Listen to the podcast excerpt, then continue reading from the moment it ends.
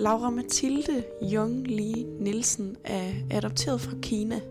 Hendes pas er rødbedefarvet, og alligevel så føler hun ikke helt, at hun passer ind i den der kasse, hvor man identificerer sig som dansker. Men hun er heller ikke kinesisk. I Stigma i dag vil jeg forsøge at blive klogere på rodløsheden og følelsen af at være fremmedgjort. Følelsen, som kan følge med, når man som Laura har oplevet en transnational adoption. Jeg er din vært, og mit navn er Miriam Leander. Velkommen til.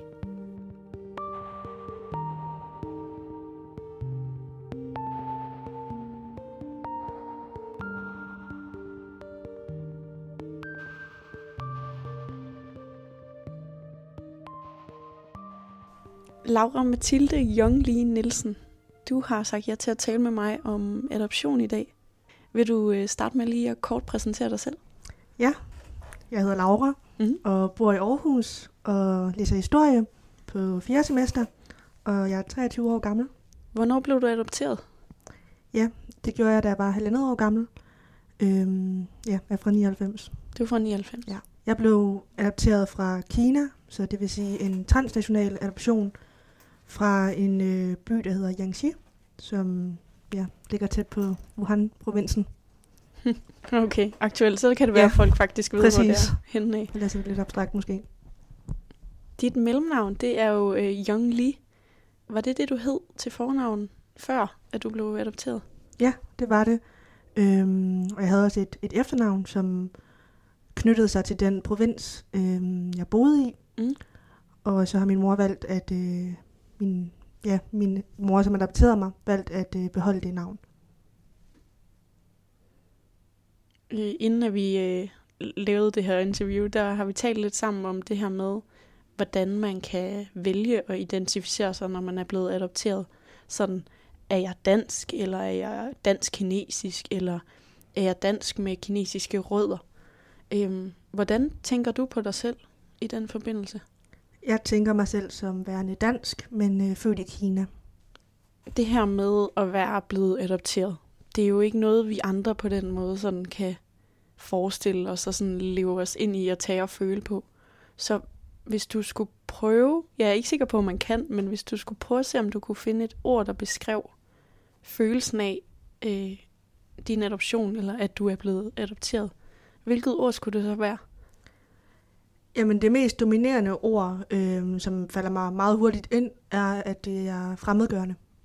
Fremmedgørende? Ja.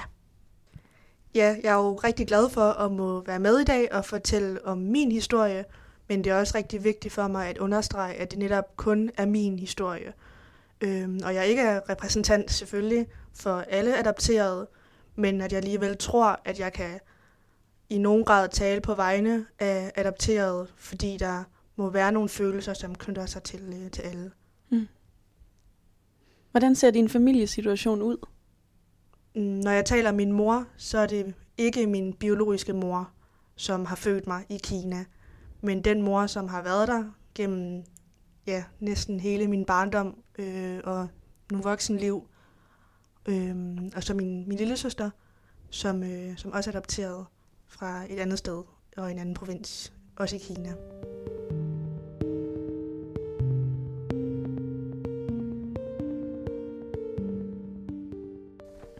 Laura, hvornår går det op for dig for første gang, at du er adopteret? Det er egentlig ikke noget, jeg kan sætte en dag eller et tidspunkt på, fordi det tror jeg altid, jeg har vidst. Mm. Og det har været vigtigt for min mor at fortælle mig, eller lade mig vide. Ja. Har du følt dig anderledes, fordi du er adopteret? Ja, det har jeg selvfølgelig. Jeg tror, det er noget, jeg har følt i sådan stigende grad. Det har ikke været noget, der har fyldt særlig meget sådan i min tidlige barndom eller i folkeskolen. Fordi det jo også bare har været så åbenlyst, at jeg så anderledes ud, og at min familiestruktur var anderledes, så der ikke var nogen, der lignede hinanden. Du siger i stigende grad, så hvornår er du begyndt at føle dig anderledes? Jamen, altså, jeg tror, sådan de seneste 6 år, eller måske bare fra, sådan, da jeg begyndte at være ude i byen med veninder, også bare sådan noget shoppingtur med fritidsklubben eller et eller andet. Ja, og så selvfølgelig de seneste år, hvor jeg også har haft en personlig interesse i at undersøge min anderledeshed, både politisk og teoretisk-agtigt, men også bare, altså det er noget, der er kommet udefra, den her stigende bevidsthed, tror jeg. Nu spurgte jeg dig jo til at starte med ind til det her med, hvordan du identificerer dig, om det er dansk-kinesisk, eller det er dansk med kinesiske rødder, og du svarede, jeg er dansker, men jeg er født i Kina. Hvad er det, der gør, at du ikke siger, jeg er dansk, punktum? Jamen, det er jo egentlig fordi, at jeg er blevet mødt med holdninger, som har fastslået, at jeg ikke er dansk nok. Og ved derigennem at omdirigere min identitet eller min følelse af at høre til det ene eller det andet sted, har givet noget ro, som følge af ikke at føle sig dansk nok i nogens øjne, har jeg måske kunne føle mig dansk-kinesisk, og så finde noget behag i den utilstrækkelighed på en eller anden måde. Altså lidt simpelt sagt måske. Hvis jeg ikke passer ind i den her boks, eller den her kategori, hvordan kan jeg så udvide den, så jeg passer ind i en anden boks?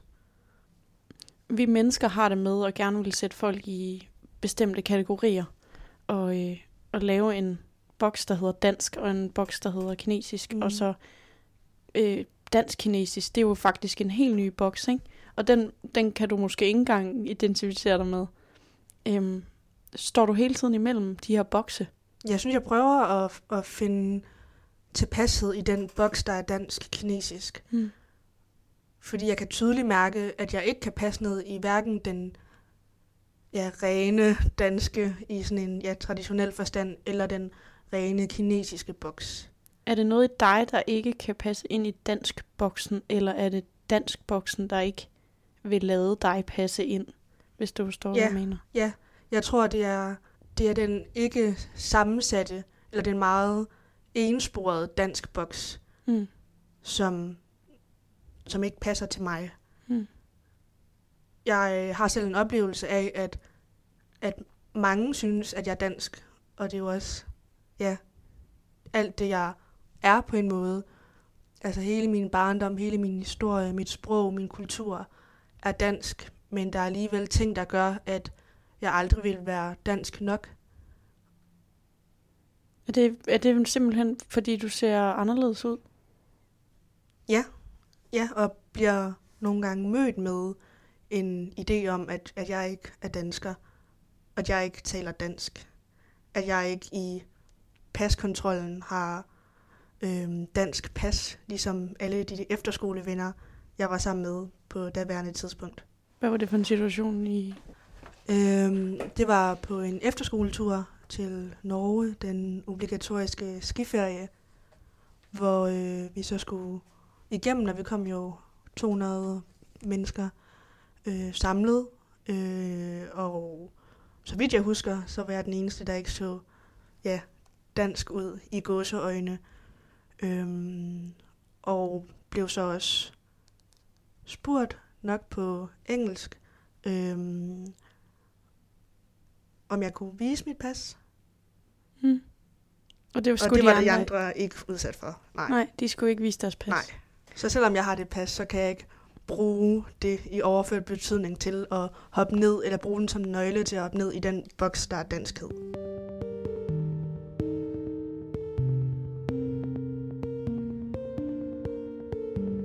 Nu er det jo lydformat, så lytterne kan jo ikke se dig, men jeg kan så fortælle, at du har en fin sort og rød kimono på. Er det silke? Ja. Den er vildt flot, kan jeg også fortælle lytterne. Men jeg kan ikke lade være at tænke på, har har dit tøjvalg i dag også en betydning i forhold til det her med tilhørsforhold til Kina, eller at udforske en kultur? Ja, altså jeg tror, det er en måde at finde tilbage til noget, der også er mig på, som har været undertrykt, eller i hvert fald ikke har været særligt tydeligt i min egen identitet. Og jeg kan godt lide at udtrykke mig gennem tøj, eller gennem andre visuelle udtryk. Og ved at have den her kimono på i dag, synes jeg, at jeg også viser, at det også er en del af mig. Mm. Og en måde at udvide den her identitetsboks eller kasse på. Gør du andre lignende ting, der kan få dig tættere på den del af dig? Ja, mere permanent. Der har jeg jo fået en tatovering. Ja. En lille yin-yang-tatovering. Okay. Og jeg tror ikke, at det handlede om, i hvert fald ikke i allerhøjeste grad, om identitet til at starte med. Der tror jeg mere, det var det symboliserede. Altså det mørke og det lyse, det gode og det onde. Mm. Og den måde, de er indviklet i hinanden på. Men det har selvfølgelig også en oprindelse i asiatisk tro, terrorisme. Som jeg også netop er en del af, er en del af et samfund, som er født i et samfund, i en kultur, som ikke er kristen, og har et andet værdisæt. Hvordan får du dig til at føle, når du i morges vælger at tage kimonoen på? Jamen, jeg har faktisk tænkt rigtig meget over det, og jeg startede med at tage en anden trøje på, men så tog jeg lige på for lige at se, om det var det, jeg havde lyst til i dag. Og jeg tror, jeg følte mig ret stærk, og endte jo selvfølgelig også med at tage den på, både på grund af lejligheden, men fordi jeg også bare er tilpas i at have noget tøj på, som ikke er sådan, vestligt i tradition og udtryk. Tror du andre tænker noget bestemt, når du har kimono på, frem for når du har en sweater? Ja. Jamen, jeg tror da ligesom, at jeg selv føler, at andre ser det som en understregning af min asiatiskhed. Det er jo ikke lige til at pinpointe, hvor den kommer fra, hvilket asiatisk land. Så jeg tror, de selvfølgelig bliver mere opmærksomme på det. Og det er jo egentlig også måske det, jeg gerne selv vil have. Mm. Både at gøre mig selv mere opmærksom på det, men også at gøre andre opmærksomme på, at der er en kompleksitet i, hvordan jeg ser ud, og hvor jeg er født, og hvor jeg er opvokset. Hvor I bunder den kompleksitet? Jamen, det er jo den her sammensætning af at være født i en helt anden kultur, et helt andet land, og være opvokset i Danmark, og have en barndom, som har lignet din og mange andre, som er tryg og privilegeret. Ikke at den ikke kunne have været det i Kina, men det er jo sådan en kulturel sammensætning, en kulturel kompleksitet, som bare et puslespil. Der er rigtig mange ting, som lidt strider mod hinanden. Du sagde indledende, at det fik dig til at føle dig fremmed. Ja. Hvordan? Jamen, jeg føler jo lidt, at jeg er rodløs, og at jeg ikke rigtig hører 100% hjemme i nogen af de her kulturer. I Danmark, eller i en lufthavn, er jeg ikke dansk nok. Jeg kan ligesom ikke passe i alles øjne. Og det er jo desværre de få øjne, der ikke synes, jeg er dansk nok, som betyder meget. Giver det dig en følelse af, at du ikke hører til her? Ja, det gør det. Ja, netop fremmedgørende, ikke? Og ja, modsat vil jeg jo aldrig nogensinde kunne passe ind i det kinesiske samfund, udover at se ud, som de gør. Det tror jeg vil være rart, også hvis jeg engang tager tilbage til Kina på en rejse, at ligne nogen. Jeg ligner jo ingen. Det er jo ret sindssygt, ikke? Ikke at kunne se sig selv, sit ansigt eller sine genetiske træk i et andet menneske, fordi jeg jo er anonymt adopteret. Mm. Men ellers så vil jeg jo ikke have noget til fælles med dem. Deres kultur, deres skik og vaner og sprog selvfølgelig, historie, totalitarisme. Hvilket forhold har du til Kina? Jeg tror lidt, jeg har sådan et ikke-forhold. Altså, der er ikke sådan så meget at komme efter. Altså, ja, man kan jo synes en masse om Kina politisk og kulturelt. Men jeg føler jo mig netop dansk, fordi at det er den historie og den måde at leve og tænke på, som jeg har adopteret. Så det er ikke på den måde noget, jeg tager så meget stilling til. Altså i hvert fald ikke udefra. Det er mere på det der personlige, identitetsmæssige plan.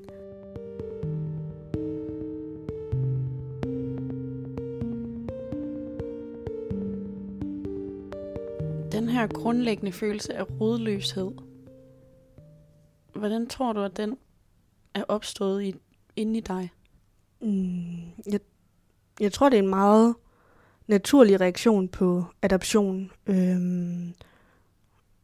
Og ikke kun transnationale adoptioner. Men alle, som ikke kender deres ophav, kunne jeg forestille mig, har en eller anden form for rodløshedsfølelse. Inden vi begyndte at optage den her podcast, så har du fortalt mig, at det er et traume at blive adopteret. Vil du prøve at sætte nogle ord på det? Ja, i fagtermer, så er det jo et traume i den forstand, at man netop bliver både revet op med rødder fra det kulturelle ophav, men også fra den biologiske mor og far. Det er et traume, fordi det også er et omsorgsvigt, at nogen fravælger en, og i mit tilfælde har afleveret mig på et børnehjem, som jo kun yderligere fordrer omsorgsvigten eller traumet, i hvert fald i mange tilfælde, fordi på grund af økonomiske årsager, ikke, at de er underbemandede. Og det barn, som jeg jo har været, har ikke fået den opmærksomhed eller den pleje, som jeg har haft brug for. Altså man kan jo bare forestille sig et børnehjem, hvor der ligger en masse børn, som har brug for omsorg og brug for nogen, der tager dem op. Øjenkontakt er jo enormt vigtigt. Og får børn ikke det, så udløser det jo nogle reaktioner. Og det er selvfølgelig, det er jo meget mere end det. Det er også ikke at kunne knytte en tæt, nær kontakt til en omsorgsperson. Og et traume også, fordi at det allerede opstår, før barnet bliver født. Der sker jo en masse hormonelle og kemiske reaktioner, når en kvinde eller en person er gravid. Og den stress, som mange, der adopterer deres barn væk, oplever under den graviditet, ved at vide, at de ikke kan beholde barnet, påvirker også barnet. Eller påvirkede også mig og mit nervesystem fra starten af. Du kan selvfølgelig ikke huske det første halvandet år af dit liv, men hvordan føles det i kroppen, når du tænker på, at du har været på det der børnehjem det første halvandet år? Jamen, det føles jo ubehageligt. Og det føles også som om, at det ikke er mig. Både fordi jeg ikke kan huske det selvfølgelig, men også fordi jeg synes, det er svært at skulle identificere mig med det traume, eller med den voldsomme oplevelse, og den voldsomme svigt, det har været. Var det derfor, at du sagde, at det er barn før, da du talte om det? Ja, og så tror jeg, at jeg indskød, som jo var mig. Eller det prøver jeg i hvert fald på generelt, at se, at det barn jo er mig, har været mig. Men også de ting, som jeg oplevede dengang, er noget, jeg oplever stadig i andre former. Har du gjort dig tanker omkring det her med, hvis ikke din familie havde afleveret dig på det børnehjem? Sådan helt tankeeksperimenterende.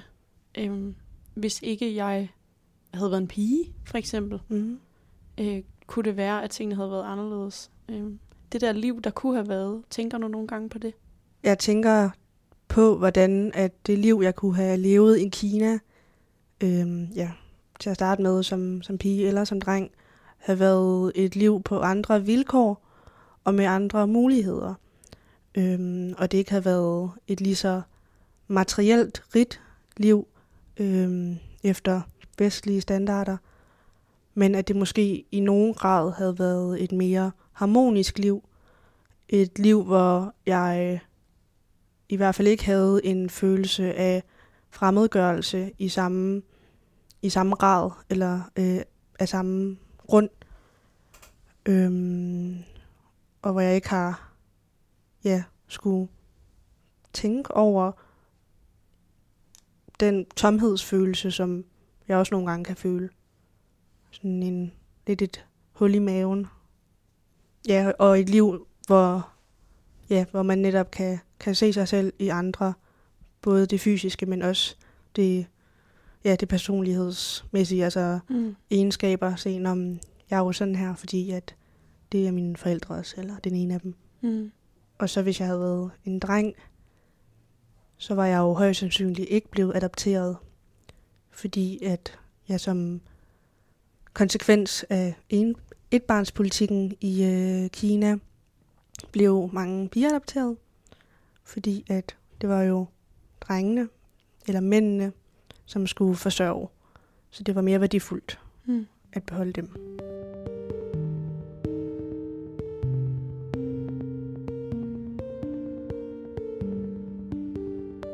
Du siger det her med, at du også kan mærke i dag, at der sidder et traume i bagagen, i kroppen på dig. Jeg ved ikke, hvordan jeg skal formulere det, men at der er det her. Det er svært at sige, at det der barn var mig. Men du ved godt, at det var dig, og det er dig i bagagen. Hvordan fylder det inde i dig, i det liv, du lever i dag som voksen?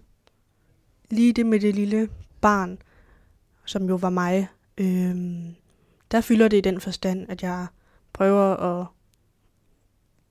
at blive mere bevidst og lade det fylde mere, at det var mig. Og netop identificere mig med min start på livet. Det første 1,5 år. Og ellers så tror jeg, at det fylder i den forstand, at der ikke skal særlig meget til, før jeg føler mig forladt. Og at jeg er meget selvstændig og ansvarsfuld, uden at pusse min glorie, men... Du har lært at klare dig selv? Ja, desværre, ikke? Jeg lærte at gøre tingene selv, fordi jeg skulle det, og fordi der ikke har været nogen til at gøre det for mig. Ja, og så i forhold til forladthed, så tror jeg egentlig bare, det er sådan en grundlæggende følelse i mig, altså både i det store og i det små. I det små, når jeg enten bliver afvist, eller føler mig afvist uden at være det, sætter det gang i nogle kropslige følelser, som jeg tror hænger sammen med min adoption, og som kan føles så uforklarligt stærke, at de nærmest kun kan hænge sammen med min adoption.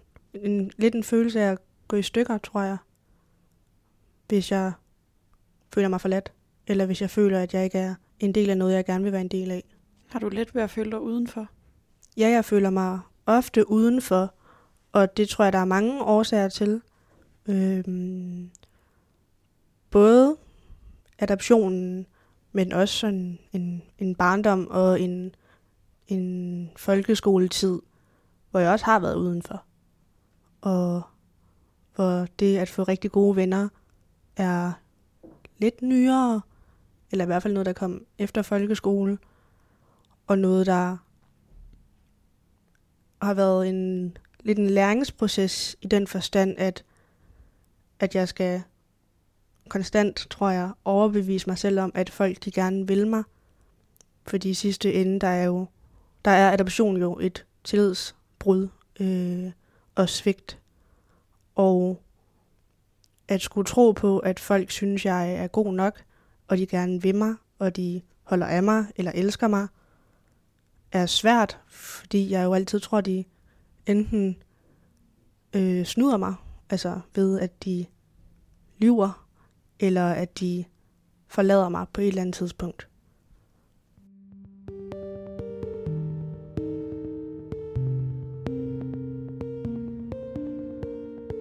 Hvordan oplever du, at din omverden reagerer på, at du er adopteret? Det kommer jo an på, hvad min omverden er. Mm. Skal vi starte med omgangskreds? Ja. Jeg synes ikke, at der er nogen, der ser skævt til det, eller overhovedet rigtig tænker over det, skænker det en tanke. Der er mange, der er interesserede. Mm. Og jeg er villig til at fortælle om det jo. Så det er fedt at have en dialog om det. Hvordan oplever du, at samfundet opfatter det der med, at folk er adopteret? Jeg tror, at der er en enorm stor uvidenhed omkring at være adopteret. Der er jo også rigtig mange sider, helt praktisk, til adoption. Der findes mange former, både altså internt i familien, internt eller nationalt i Danmark, og internationale eller transnationale adoptioner, som igen både kan være åbne og lukkede eller anonyme, alt afhængig af, om dem, der adopterer deres barn væk, ønsker, at barnet har mulighed for at få kontakt senere hen med deres biologiske forældre. Og jeg synes egentlig ikke, at det er noget, der fylder nok på den rigtige måde. Den rigtige måde i min optik. Dengang jeg var yngre, var der nogle gange nogen, der spurgte mig ind i forhold til det her programmet Sporløs. Mm. Dengang det rullede over sendefladen, og spurgte mig ind til, om det var noget, jeg kunne tænke mig at være med i. Mm. Og hvorfor tror du, de spurgte sådan? Jamen, det tror jeg egentlig, de gjorde, fordi det var det eneste, de kendte til adoption. Mm. Det der dramatiske, opsatte program. Jeg tror ikke, de har haft andre referencerammer, udover så lige mig, de kunne spørge ind til.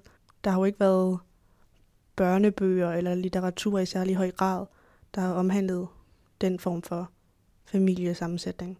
Ja, så jeg synes, i forhold til, hvordan samfundet ser på adoption, at det netop er præget af uvidenhed og måske et ensidigt syn på adoption.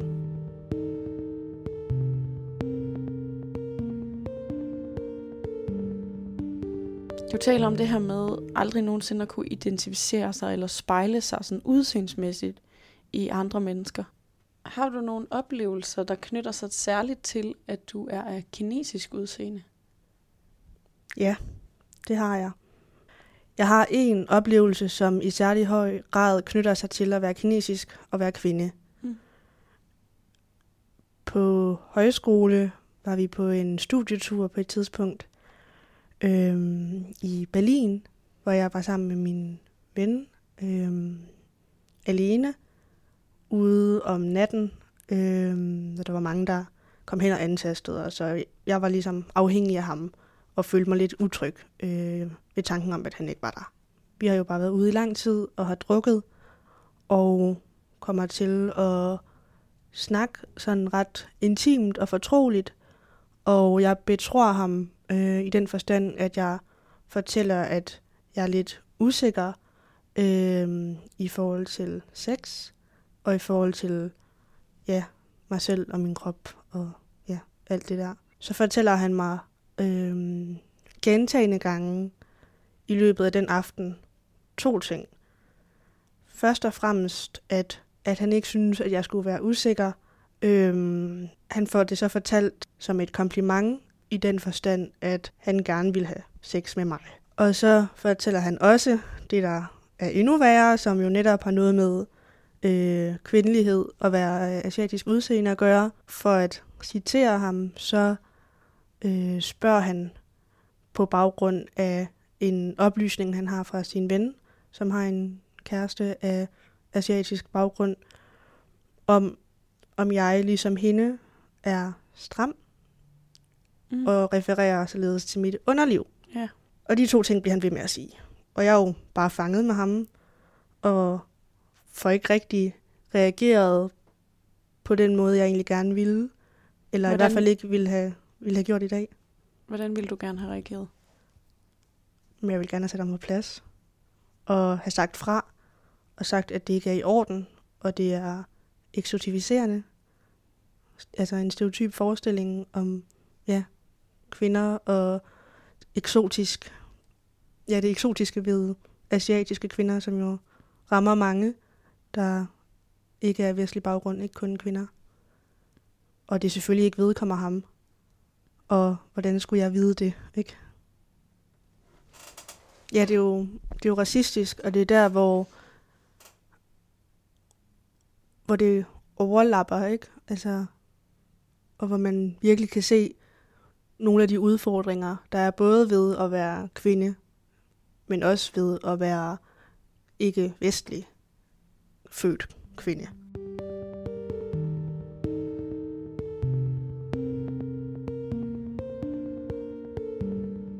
Mener du, det er forkert at adoptere? Jeg tror, jeg mener, at man skal være virkelig velovervejet og gøre sig rigtig mange tanker omkring adoption. Og ja, jeg kan heller ikke svare på, om det er forkert eller ej. Fordi der jo også bare er tilfælde, hvor det er internt i familien, ikke? Men hvis det så skal begrænse sig til transnational adoption, så synes jeg i hvert fald, det er vigtigt at forstå, hvor voldsomt det er, og hvordan man skal gøre sådan nogle tanker i barnets opdragelse og ja, kendskab til både barnets eget ophav, men også det samfund, det lever i. Jeg kan ikke give et absolut svar, men jeg synes, det er vigtigt at gøre sig rigtig mange overvejelser, hvis man overvejer at adoptere et barn. Og både at sætte sig ind i det land og den kultur, barnet er født i, og opdrage barnet til at have et forhold eller et kendskab til den kultur, men også at vide, hvilke konsekvenser det har i det samfund, det lever i nu. Men som system, så synes jeg, der er rigtig mange ting, der er galt ved adoption. Hvorfor man også har set færre adoptioner de seneste mange år. Bare i 2020 stod man kun 23 transnationale adoptioner. I modsætning til i for eksempel 2018, hvor det var omkring 460 adoptioner. Så det går nedad.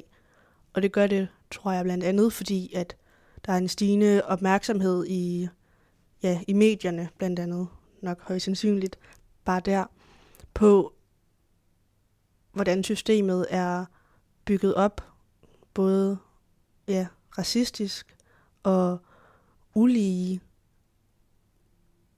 Adoptionssystemet er ikke bare overleveringen af et barn, og de konsekvenser, det har for et barn, men det er også politik, og det er samarbejde mellem nationer og adoptionsorganisationer,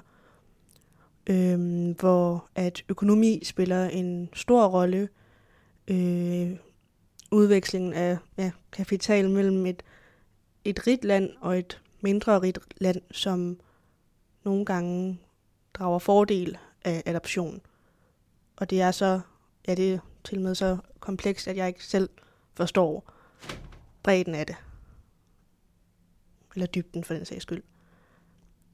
Så det skal være på de vilkår, synes jeg er forkert. Og jeg synes, det er forkert, at ja, at de vilkår har oplyst os om, eller ikke, at de har... Ja, men... Jeg synes, det er skrækkeligt, at man er blevet bevidst om cases, hvor børn er blevet fjernet fra deres biologiske forældre på et uoplyst grundlag for de biologiske forældre, hvor de er blevet lovet, at adoptionen eller fjernelsen var på lånt tid, eller at de ville kunne få kontakt med dem senere, hvor det så har vist sig at være en anonym adoption, der har adskilt barnet fra dets biologiske forældre for evigt. Det er jo en tvangsfjernelse udført af en stat imod en anden stat og selvfølgelig også familier. Jeg sagde det her med, at adoptionssystemet er forkert, og ikke så meget adoption i sig selv. Men at det er blevet ligesom en kommerciel forretning i højere grad, end at det har handlet om, hvordan skaber vi de bedste vilkår for de børn, der bliver adopteret.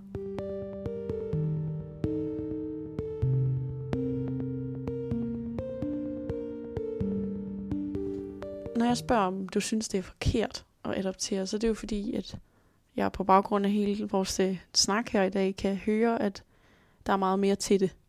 Og det er også det, vi prøver at vise i dag ved at tage den her snak. Der er meget mere til det. Men noget af det, du også har sat ord på for mig, inden vi sad her i dag og skulle optage podcast, det var det her med, at folk også... Det var det her med, at andre tænker, du skal da være glad for, at du er blevet adopteret. Er det ikke dejligt? Mm. Er det ikke en gave? Altså, at der generelt måske bliver set meget mere lyst på adoption, end man måske bør gøre. Eller mere ensidigt uden nuancerne. Er det rigtigt? Det er i hvert fald sådan, jeg oplever det også. Ja, jeg synes, der er en måde at tale om adoption på, som er præget af netop sådan en taknemmelighedsdiskurs, hvor man jo bare dirigerer retningen efter et vestligt synspunkt. Taknemmeligheden bunder jo i, at man vurderer det vestlige liv, eller det liv, som jeg lever lige nu, som er netop materielt rigt, til at være et bedre liv end et liv i Kina, for eksempel. Så kan man selvfølgelig argumentere med alt det her med Kinas regime, undertrykkelse og tryghed i Danmark. Men jeg synes alligevel, der hersker en idé om, at jeg måske lidt, at jeg skylder noget, og netop skulle være taknemmelig og skulle bevise noget for samfundet. Give noget tilbage. Så lidt en følelse af at stå i gæld, tror jeg. Ja, i forhold til at være taknemmelig, så synes jeg også, at man skal give plads til, at der også er rigtig meget vrede og smerte og frustration, der er knyttet til adoption. Og det er lige så berettiget, fordi det jo bare har sådan nogle stærke konsekvenser. Man kan jo ikke have de 460 børn fra 2018, der blev adopteret til Danmark, at de går rundt og føler sig dårlige eller mindre værdige, fordi at de er landet i Danmark end andre, ikke? Det er i hvert fald noget, jeg tænker bare kommer til at ramme psykiatrien i så fald, hvis man ikke gør noget ved det. Hvis man ikke giver plads til alle følelserne, både de gode og dårlige, eller dem, der er accepteret, og dem, der ikke er accepteret generelt. Hvornår er du begyndt at gøre plads til alle de aspekter og alle de følelser, der følger med det at være blevet adopteret? Jeg lærer rigtig meget om mig selv og om accepten af de her følelser gennem at gå til psykolog. Jeg har gennem Ankestyrelsen, som står for adoption i Danmark, i hvert fald det statslige organ i det, søgt om nogle bevillinger. De har en PAS-ordning, som står for Post-Adoption Service, og så fået bevillinger til psykolog. En psykolog, der er specialiseret inden for adoption, og som er et fantastisk rum til både at tale om de små ting i hverdagen, som kan knytte sig til adoption, og de følelser, blandt andet forladthed, men også om alt muligt andet. Men det at kunne tale med en, der ved så meget, og er så klog på det område, har hjulpet mig meget, og hun har nogle gange kunne hjælpe mig med at sætte ord på de følelser, jeg ikke ved, hvor stammer fra, eller selv kan formulere.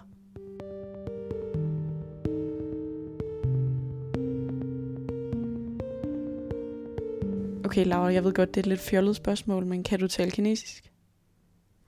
Det kan jeg ikke, men jeg vil gerne lære det.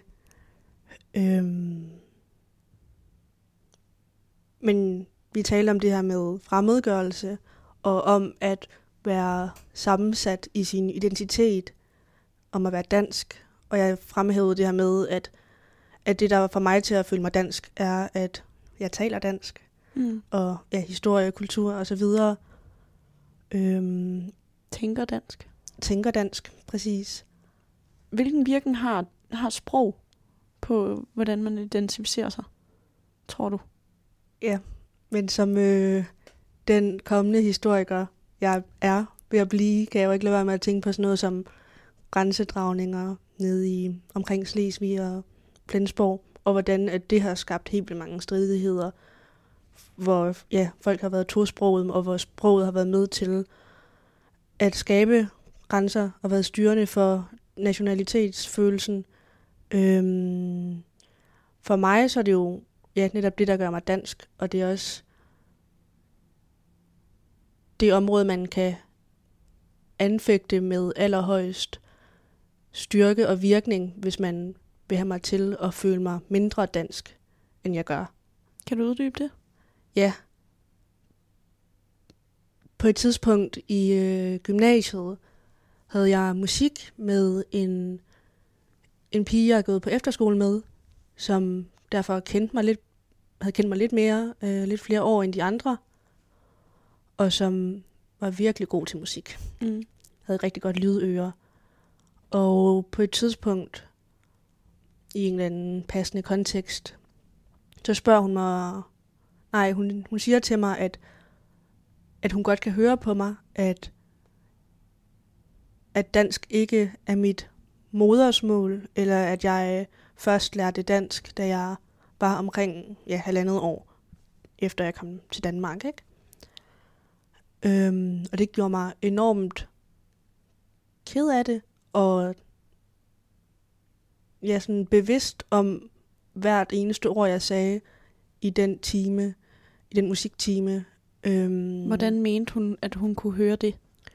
Ja, hun mente, på grund af hendes gode lydører, at hun kunne høre det på min intonation, den måde, jeg lagde trykket på ordene, at der var noget, der var mindre dansk, eller havde en anden rytme måske. Hvordan fik det dig til at føle, at hun sagde sådan? Jamen, der følte jeg jo bare, at hele det puslespil, som min identitet er, faldt sammen, eller blev revet fra hinanden, fordi det er så stor en brik for mig, sproget, i min danskhedsfølelse. Så jeg følte, at det, der gjorde mig nærmest, eller en af de ting, der gjorde mig allermest dansk, ikke var god nok. Og der var jeg heller ikke dansk nok. selvom jeg selv havde tjekket den af på listen.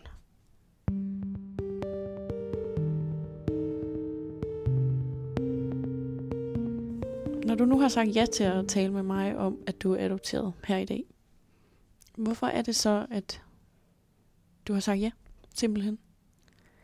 Ja, der må jeg jo give dig et kompliment. Det er jo fordi, at jeg synes, at det er enormt vigtigt at arbejde med stigma. Og arbejde med fordomme mennesker imellem. Og jeg synes, at hvis man har mulighed for at gøre det private eller det personlige offentligt eller offentligt tilgængeligt, så synes jeg, man skal gøre det. Fordi i sidste ende, så er det private ofte styret af politik eller af strukturer, som jo er idéer. Så det er jo allerede på en måde offentligt, ikke? Altså, hvis man kan udlægge det, så tror jeg, det kan hjælpe andre at tale om de ting, der er svære, også selvom det er ubehageligt. For man kan lytte til den her podcast og lytte til min historie om adoption, og forhåbentlig lytte til, at adoption er et helt system, som hænger sammen, og hænger sammen på baggrund af økonomi og racisme og forestillinger om rene identiteter eller nationaliteter. Så jeg tror egentlig bare, at jeg har sagt glædeligt ja til at være med for at nuancere billedet på både den individuelle adoptionsoplevelse, men også hele systemet, og netop i sådan et mikroskala bidrag til den her opfattelse, jeg har af, at mange er uoplyste eller ikke ved nok om adoption. Laura, tusind tak, fordi du havde lyst til at tale med mig. Det var så lidt. Tak, fordi jeg måtte komme.